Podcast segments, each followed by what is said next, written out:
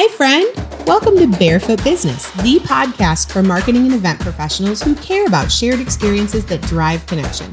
All episodes are seven minutes or less, hosted by the most fun founders of the Community Factory, Liz and Nicole, whose mission in life is to get people talking. So let's start.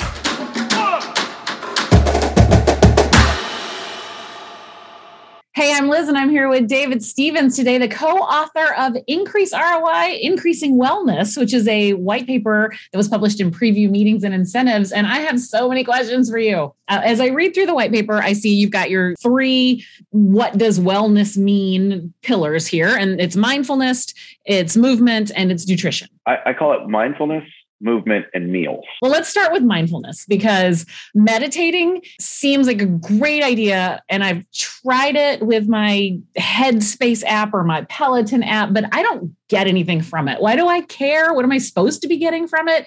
But yeah, why do I care? I think it's really about giving yourself time. It's a bigger thing than like, I'm supposed to have some transcendent experience and like find my inner importance and my place in the universe. Like when you just are intentionally taking time for yourself and putting yourself first and saying, I am a priority, it shifts things.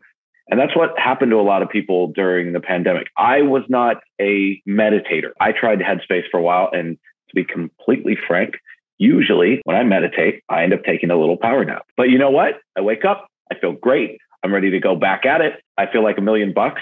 I don't care. And that's the beauty of meditation is it is what you get out of it is totally up to you. And if you're getting something from it, if you say, these 10 minutes a day, I'm just going to stop what I'm doing and I'm going to put myself first and I'm going to just center myself, you'll get a different thing out of it every single time. Well, what I'm hearing you say, and I don't know if you're saying this or not, but is I just need the time for me. But what I do is have my hot tea and journal and it's just doodling and journaling and coming up with things. And does that count? Is that mindful enough? The whole idea behind mindfulness is focusing on yourself and creating intention and making sure that you're where you want to be. I'd say it counts. The idea is that you're just really supposed to pause, free your thought process from what you're doing. Some people count working out as their mindfulness because yeah.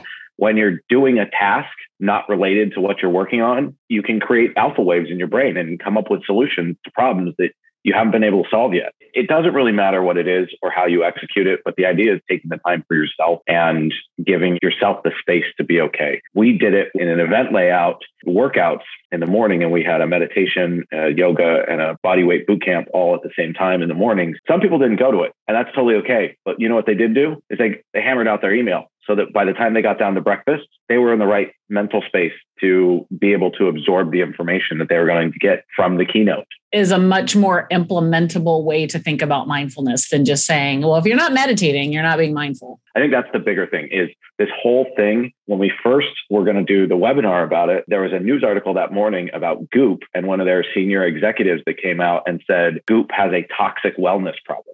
You're not doing wellness the way we're telling you to do wellness. You didn't meditate today. You didn't work out today. Wellness shaming, wellness means different things to different people. And mindfulness means different things to different people. Movement means different things. It, it is about inclusion and not exclusion. And as people return to live events, our jobs are actually a little tougher because we have to cater to a much broader audience that is way more interested in themselves than they used to be, which that sounds terrible, but when you pause and think about it, it really makes sense because people got very comfortable in the way they wanted to live their lives and they figured out what was important to them. And if they come to your event and you inhibit those things for them, they're mm. not going to come back. What do you think about the 8 a.m. meeting start time?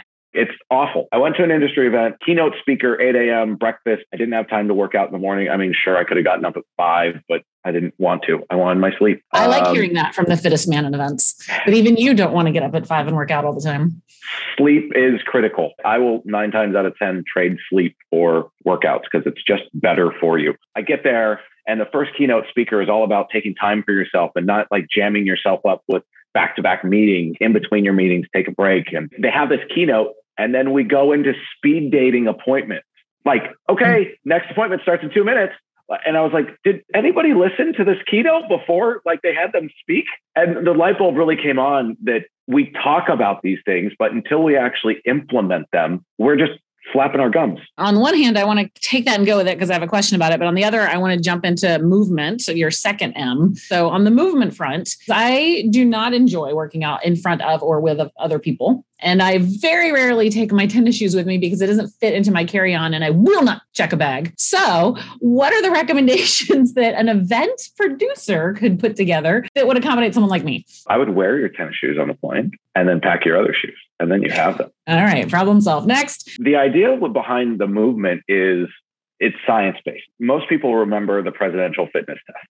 Mm-hmm. Oh, yes. Arnold Schwarzenegger was my presidential fitness test cheerleader. Right. Well, that started with JFK, and he and the federal government invested millions of dollars doing studies on what the impact of physical activity with the ability to learn was. Long story short, the presidential fitness test was the idea that we were going to be fitter and smarter than any other country in the world. And those things tied to each other. They did all kinds of tests. There's a myriad of books. They did so much research on the fact that kids that move learn more.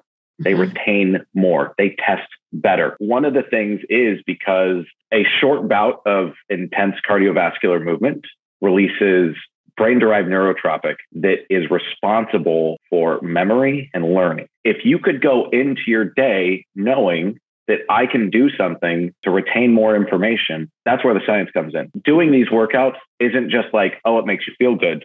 There's a reason it makes you feel good because of what actually it physically does chemically to your body's chemistry, let alone if your body's a little tired, you're going to really enjoy sitting in that room, hopefully with some green greenery around you and whatnot. But you're going to be focused. You're not going to have nervous energy. Your body's not going to be unrestful and like you want to move and you want to stand and whatnot. You're you're going to be prepared to like sit there and just let your brain do its thing and take in information.